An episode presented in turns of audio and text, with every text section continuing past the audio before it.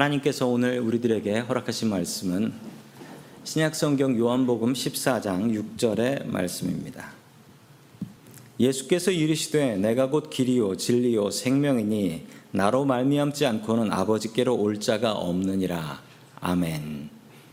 하나님께서 우리와 함께 하시며 말씀 주심을 감사드립니다. 아멘. 자, 오늘부터 4주 동안 4주면 이제 2월 둘째 주에 저희 교회 창립 주일이 있는데 그때까지 교회란 무엇인가에 대해서 같이 하나님의 말씀을 받도록 하겠습니다. 교회를 정의할 때 교회는 네 가지 특징이 있다라고 배웁니다. 그 네 가지 특징은 첫 번째 교회는 하나다. 두 번째는 교회는 거룩하다. 세 번째 교회는 보편적이다. 네 번째 교회는 사도적이다라는 특징을 가지고 있습니다. 그 중에 오늘 첫 번째 제목인 교회는 하나다. 우리는 어떻게 하나 된 교회가 될 수 있을까요? 오늘 하나님의 말씀을 통해서 답을 찾아가길 소망합니다. 첫 번째, 하나님께서 우리들에게 주시는 말씀은 교회는 다양한 사람들이 하나 되는 곳이다. 라는 말씀입니다. 교회는 다양한 사람들이 하나 되는 곳이다. 교회라는 말은요, 구약 성경에는 나오지 않습니다. 신약 성경에 예수님께서 세우신 게 교회이기 때문에 신약 성경에만 교회가 나오지요. 그 교회는 무엇이냐? 교회는 그 원어인 헬라어, 그리스, 고대 그리스어죠. 헬라어에 보면 에클레시아라고 합니다. 자, 에클레시아는요, 앞에 두 가지 말이 섞여 있는데 에크하고 칼레오가 있습니다. 에크는 EX, 영어로 하면 EX예요. 밖으로라는 뜻이고요. 칼레오는 to call, 부른다라는 뜻입니다. 자, 그래서 에클레시아라는 뜻은 밖으로 부른다라는 뜻입니다. 밖으로 부른다. 우리는 세상 속에서 죄가 뭔지도 모르고 살고 있었습니다. 그랬는데 갑자기 어느 날 예수님께서 밖에서 저를 부르기 시작하신 겁니다. 너 그렇게 거기서 그렇게 살면 안 된다. 얼른 이리 나와라. 그래서 그 부르심에 따라 밖에 나가 보니까 거기에 모여 있는 사람들이 있었습니다. 바로 그 사람들이 교회였던 겁니다. 교회는 사람입니다. 예수님께서 교회 건물을 짓지 않으셨습니다.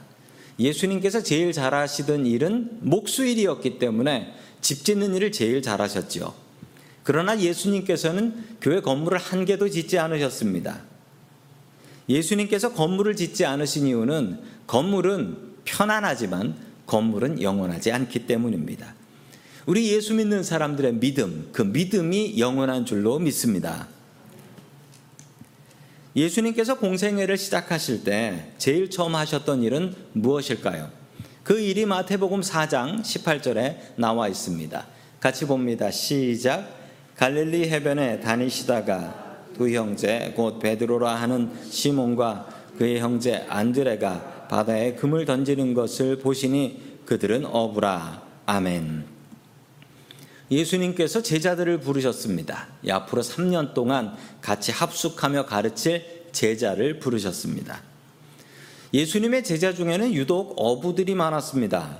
그 어부 중에 오늘 화면에 나오는 베드로 그리고 안드레 뒤에 보면요 야고보와 요한도 어부였는데 예수님께 부르심을 받죠. 당시 어부들은 부자들이었습니다. 왜냐하면 배하고 그물이 워낙 비싼 거라서 가난한 사람들은 어부를 할 수가 없었다라고 합니다.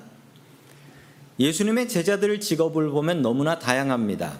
이 어부는 아주 건전한 직업입니다. 어부와 완전히 반대되는 직업도 있었는데요.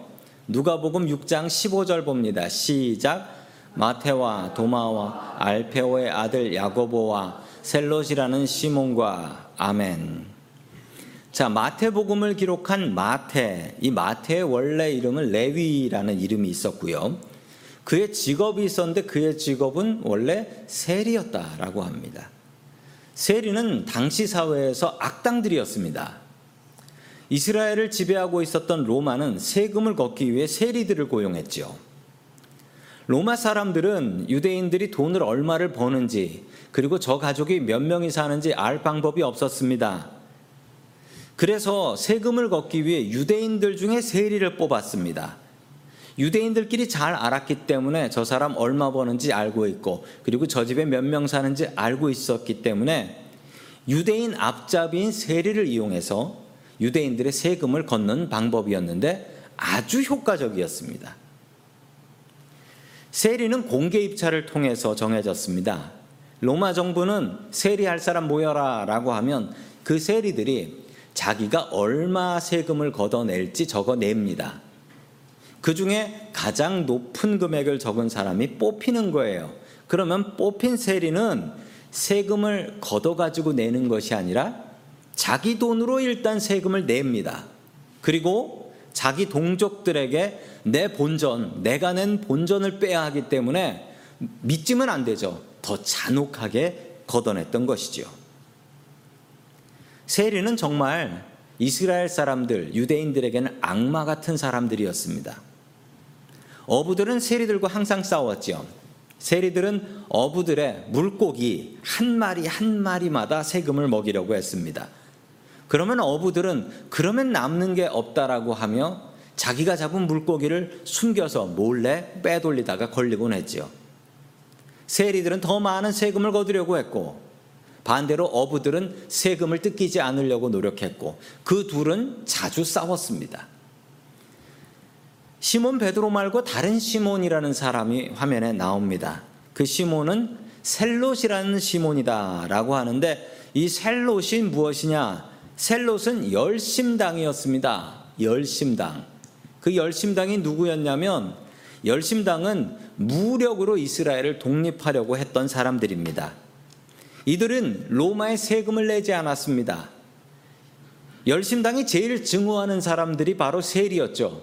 세리는 열심당에게 세금을 거두려고 했고 열심당은 세리를 협박하여 세금을 내지 않았습니다. 열심당의 모습이 어땠던가를 그림으로 그린 장면 하나가 있습니다. 화면을 보시면 강력한 로마 군대가 완전 무장을 하고 서 있습니다. 그리고 저들을 어찌 테러할까라고 생각하며 숨어 있는 그리고 큰 칼은 걸리니까 작은 칼을 몰래 숨기고 있는 사람들 바로 저 사람들이 열심당이 되겠습니다. 그리고 저 열심당들이 가지고 다녔던 짧은 칼 테러하기 좋은 저 짧은 칼을 무엇이라 불렀냐면 시카리라고 불렀습니다. 예, 부엌에서 쓰는 시칼이 아니고 예, 시카리라는 칼이에요. 자, 그래서 저 시칼이라는 뜻에는 암살자, 자객, 테러리스트라는 뜻이 있어서 뭐 혹시 보신 분들이 계실지 모르겠지만 시카리오라는 영화가 얼마 전에 개봉해서 원투가 나왔었는데 그 시카리오라는 것도 저 시칼에서 나온 거다라고 생각하시면 되겠습니다. 11명의 제자들이 갈릴리 출신들이었는데 딱 한 명이 유다 출신이었습니다. 누구였을까요? 예, 가롯 유다가 유다 출신이었어요. 무식한 갈릴리 사람 11명과 고상한 유다 사람 1명, 정말 어울리지 않습니다. 왜 예수님께서는 이렇게 다양한 사람들을 뽑으셨을까요? 아니, 그냥 좀 비슷한 사람으로 해놓으면 싸우지도 않고, 통제하기도 쉽고, 가르치기도 쉬운데, 왜 예수님께서는 굳이 열심히 기도하신 뒤에 이렇게 뽑으셨을까요? 열심당 시몬이 몰래 칼을 뽑아 세리 출신인 마태를 찔러 죽여도 누가 뭐라 할 사람이 없습니다. 성경을 보면 제자들이 서로 자주 다퉜다라는 기록이 나옵니다. 그런데 너무나 당연합니다. 그들은 비슷한 사람들이 아니었습니다. 그래서 그토록 다투었죠. 그런데 예수님께서는 왜 일부러 이렇게 다양한 사람들을 뽑아 놓으셨을까요? 교회는 다양한 사람들이 모여야 하는 곳이기 때문입니다. 나랑 비슷한 사람만 교회에 가득하면 편합니다. 그런데 예수님께서는 교회를 다양한 사람, 특이한 사람, 별난 사람, 상처 입은 사람 모이게 하셨습니다. 교회가 아니면 저 사람 내가 만날 일도 없다라는 사람을 주님께서는 만나게 하셨습니다. 그 이유는 무엇일까요? 다양한 사람들이 주님 안에서 하나 되는 것이 교회이기 때문입니다. 초대 한국교회 선교사님들은 처음부터 교인들을 다양하게 전도했어요. 정말 겁이 날 정도로 다양하게 전도했습니다. 그 시절은 계급사회였는데 양반하고 천민이 같이 모여서 예배드리게 했습니다. 너무나 충격적이었습니다.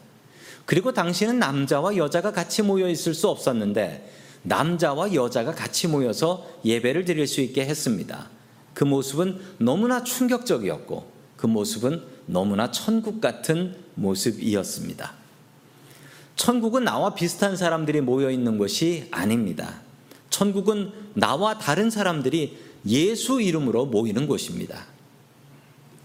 일제시대 때 마부를 했던 엄귀연이라는 사람이 있었습니다. 마부는 그 당시에 일종의 택시 운전사 같은 역할이었는데 말을 앞에서 끌고 손님을 말에 태워서 원하는 곳까지 데려다 주는 일이었죠. 엄기현은 어느 날 이재영이라는 사람의 마부가 되었습니다. 이재영은 왕족이었습니다. 조선의 왕이 될 수도 있었던 사람이었지만 지금 나라를 빼, 일본한테 빼앗겨 버린 뒤에 좌절 속에 살아가고 있었지요. 어느 날 말을 몰고 서울에서부터 충주까지 내려가는 먼 길이었습니다. 먼 길을 가다가 이런저런 이야기를 하는데 앞에서 말을 끌고 있던 엄기현이 뒤에 있는 이재영한테 갑자기 이런 얘기를 합니다. 나으리 황송하오나 오늘부터 예수 믿으소서 예수를 믿어야 죄사함 얻고 영생을 얻나이다. 그러자 이재영은 말을 타고 있으면서 화를 냈습니다. 그래 예수 믿으면 너 같은 상놈이 양반된다더냐? 그러자 엄기현은 다시 이야기를 했습니다. 나으리 예수 믿는 도리는 그런 것이 아닙니다. 제가 마부 노릇을 더 열심히 잘하는 것이 예수 믿는 도입니다. 이재영은 이 이야기에 엄, 엄기현의 말에 충격을 받았다라고 합니다. 그리고 그 말을 마음속에 새겨두고 그 이후에 이재영은 예수 믿는 사람이 됩니다. 그리고 끝내 이재영은 목사님 되었습니다. 저 두 분이 교회에서 만났는데 저 왕족인 이재영 목사님이 천민인 엄경에게 가서 넙죽 인사하면서 형님 저에게 예수를 전해주셔서 감사합니다. 인사를 했대요. 이게 어찌 말이나 되는 일입니까? 한국 초대교회는 천국 같은 곳이었습니다. 양반과 상놈이 같이 모여 예배를 드렸습니다. 상놈이 장로가 되어 교회를 섬겼습니다. 다양한 사람들이 예수 이름으로 모여 형제와 자매가 되었습니다. 예수님께서 원하시는 교회의 모습이 바로 이런 모습이었던 것입니다. 교회는 별의별 사람들이 다 모입니다. 나와 다른 사람들입니다. 나와 맞지 않는 사람들도 있습니다. 그러나 예수 안에서 하나 되는 모임이 교회입니다. 세상 속에서 각자 다른 곳을 바라보고 우리는 살아왔습니다. 그러나 지금 이 시간만은 오직 주님만 바라보는 시간입니다. 주님 안에서 우리는 하나입니다. 나와 다른 사람들 때문에 불편해하지 마십시오. 상처 입지 마십시오. 교회는 원래 다양한 사람들이 예수 이름으로 모이는 곳이기 때문입니다. 주님 안에서 믿음으로 하나 되는 은혜 장로교회 성도님들 될 수 있기를 주의 이름으로 간절히 축원합니다. 아멘. 두 번째 마지막으로 하나님께서 우리들에게 주시는 말씀은 교회는 예수님 중심이어야 한다라는 말씀입니다. 어느 미국 사는 유대인이 있었답니다. 그런데 자기 아들이 유대교인으로 믿음이 없어요. 유대교인이 아니야. 그래서 아, 내 아들 믿음을 좀 키워줘야 되겠다라고 생각해서 어디를 보낼까 하다가 이스라엘 예루살렘으로 가면 얘가 유대인으로 정체성을 찾고 유대교를 잘 믿겠지라고 하며 예루살렘으로 보냈는데 웬걸 예루살렘에 있는 교회에 나가기 시작하며 기독교인이 되어버렸답니다. 유대인 아버지는 너무 속이 상해가지고 아니 유대교이 잘좀 믿게 하려고 예루살렘 보냈더니 아니 예수 믿는 예수쟁이가 돼버렸다라는 거예요. 너무 속이 상한 이 아버지는 하나님 앞에 기도를 했답니다. 그랬더니 하나님께서 응답을 해주셨대요. 뭐라 하셨냐면 내가 네 마음을 정확히 안다. 나도 너랑 똑같은 경험이 있어. 나도 2000년 전에 아들을 예루살렘에 보냈더니 기독교인이 되더라. 그러니 너도 예수 잘 믿어라. 우리는 예수 안에서 하나가 되어야 합니다. 교회는 얼마나 다양성을 인정하며 살아야 할까요? 교회는 다양해야 한다라고 했는데 위험한 다양성들이 있어요. 잘못된 다양성들이 있는데 그런 것들은 어떤 것이 있을까요? 오늘 하나님의 말씀을 통해서 그 위험한 것들을 찾아가길 소망합니다. 열왕기상 18장 21절 같이 봅니다. 시작. 엘리야가 모든 백성에게 가까이 나아가 이르되 너희가 어느 때까지 둘 사이에서 머뭇 머뭇 하려느냐 여호와가 만일 하나님이면 그를 따르고 바알이 만일 하나님이면 그를 따를지니라 하니 백성이 말 한마디도 대답하지 아니하는지라 아멘 이스라엘은 단 한 번도 하나님을 버린 적이 없었습니다. 단 한 번도. 아니 성경에 우상 숭배하고 막 벌 받는 이야기들 많은데 하나님을 버린 적이 없다고요? 네 맞습니다. 이스라엘은 단 한 번도 하나님을 버린 적이 없습니다. 그들은 하나님을 버리지 않았고 하나님과 겸하여 바알과 아세라를 섬겼지요. 이것을 우상숭배라고 부르는데요. 다른 말로 하면 종교 혼합주의라고도 합니다. 그리고 종교 다원주의라고 하죠. 종교 다원주의는 이렇게 가르칩니다. 모든 종교는 똑같다. 산을 보면 산에 올라가는 길이 여러 개가 있다라는 거예요. 어느 길로 올라가는 거 상관없다. 우리는 똑같이 산 꼭대기에서 만날 거니까. 예수를 믿으면 천국 가고 부처를 믿으면 극락에 가는데 천국 가보면 다 같이 모여 있더라. 뭐 이런 얘기를 가르치는 거예요. 허무맹랑한 이야기지요. 성경은 이런 이야기들이 틀렸다라고 분명히 말씀하고 있습니다. 요한복음 14장 6절입니다. 시작. 예수께서 이르시되 내가 곧 길이요 진리요 생명이니 나로 말미암지 않고는 아버지께로 올 자가 없느니라. 아멘. 예수님께서 분명히 말씀하셨습니다. 내가 곧 길이요라고 했을 때 the way예요. a way가 아니에요. 예수님만이 길이십니다. 모든 종교는 싸우지 말고 화목하게 지내야 합니다. 분명히 그렇습니다. 그러나 진리는 양보할 수 있는 게 아니지요. 예수님만이 오직 진리의 길입니다. 천국으로 가는 유일한 길입니다. 오직 예수님을 믿음, 믿는 그 믿음으로 우리 모두 다 천국 갈 수 있기를 주의 이름으로 축원합니다. 두 번째 잘못된 가르침, 잘못된 도전은 포스트 모던 시대입니다. 우리가 살아가는 이 시대를 포스트 모던 시대다라고 합니다. 이 특징이 뭐냐면 진리가 없다라는 거예요. 뭐 진리를 가르칠 생각하지 마라. 모두가 옳다라는 겁니다. 나도 옳고 너도 옳고 서로 존중해 주면서 살라. 이러면 싸움 안 난다라는 거죠. 참 좋은 이야기지만 그럼에도 불구하고 진리는 있습니다. 다양성을 인정하다가 진리를 잃어버리면 큰일 날 일이지요. 구약 성경에도 이런 일들이 있었는데요. 구약 성경 사사기 21장 25절 말씀입니다. 시작. 그때 이스라엘의 왕이 없었으므로 사람이 각기 자기 소견에 옳은 대로 행하였더라. 아멘. 사사기 시대의 사람들이 이랬습니다. 딱 이렇게 살았는데 각자 자기 소견에 옳은 대로 살았다. 그래, 나도 옳고 너도 옳고, 그러니까 서로 상관하지 말자.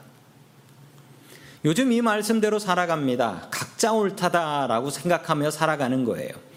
특별히 이민사회는 그렇습니다. 미국 이민 와서 사는 게 쉽습니까? 쉽지 않습니다. 똑똑한 사람들 모여서 사는 데예요. 그리고 내가 살던 나라를 바꿔서 산다? 이거 어지간한 결정으로는 할 수 없는 일이에요. 대단하십니다. 어떻게 그런 결정들을 하셨어요? 그래서 이민사회 사람들의 특징, 다들 잘났다라는 다들 다들 잘났어. 나도 옳고 너도 옳다 그럼 좋은데 너는 틀렸고 나만 옳다 이러는 분들이 많아요. 늘 가정에서 문제를 일으키는 사람들은 요 post modern 시대에 사는 사람들입니다. 스스로 옳다라고 생각하는 거예요. 그리고 더 나가서 저 사람은 틀렸다라고까지 생각을 해요. 이 post modern 시대에 있는 집안은 엉망이 됩니다. 부모는 자기가 맞다라고 하고 자식들은 또 자기가 맞다. 또 우리 엄마들은 또 이런 얘기를 합니다. 여자 말을 들어야 여자 말이 맞다라고 하는데 여지껏 제가 그 얘기를 들었는데 이건 틀린 말이에요. 우리는 여자 말이 아니라 주님 말을 들어야 할 줄로 믿습니다. 예, 남자들만 아멘 하시는. 이럴 줄 알았어요. 진리는 오직 한 분이십니다. 예수님이십니다. 예수 안에 있는 가정은 평화가 있습니다. 나는 틀렸고 예수님은 옳다라는 마음으로 살아야 우리의 가정이, 우리의 삶이 평안합니다. post modern 시대에서 얼른 탈출하세요. 진리 대신 예수님을 따라 살기를 주의 이름으로 소망합니다. 아멘. 마지막 세 번째 도전이 되는 것은 무엇일까요? 요즘 시대를 또 무엇이다라고 하냐면 최근 시대를 post truth 시대다라고 해요. 아, 도대체 이건 뭔가요? 요즘 post truth 시대에 사는 사람들은 스스로 진리를 만들어낸답니다. 스스로 진리를. 책을 보고 뭐 책을 보는 분들은 부지런한 분이고 유튜브 보면서 유튜브 보면서 내가 진리를 찾았다라고 하는 거예요. 인터넷에 가짜 뉴스들이 얼마나 많은데 그러나 post truth에 사는 사람들은 신경 쓰지 않습니다. 그냥 진짜 진리를 믿는 게 아니고 그냥 내가 믿는 게 진리니까 나를 건드리지 마세요예요. 가짜 뉴스도 보면서 가짜면 어때? 내 생각하고 같은데. 이런 생각을 하면서 사는 시대다라고 합니다. 그리고 부지런하게 가짜 뉴스 퍼나르면서 다른 사람을 또 그런 가짜 뉴스를 믿는 사람을 만들려고 합니다.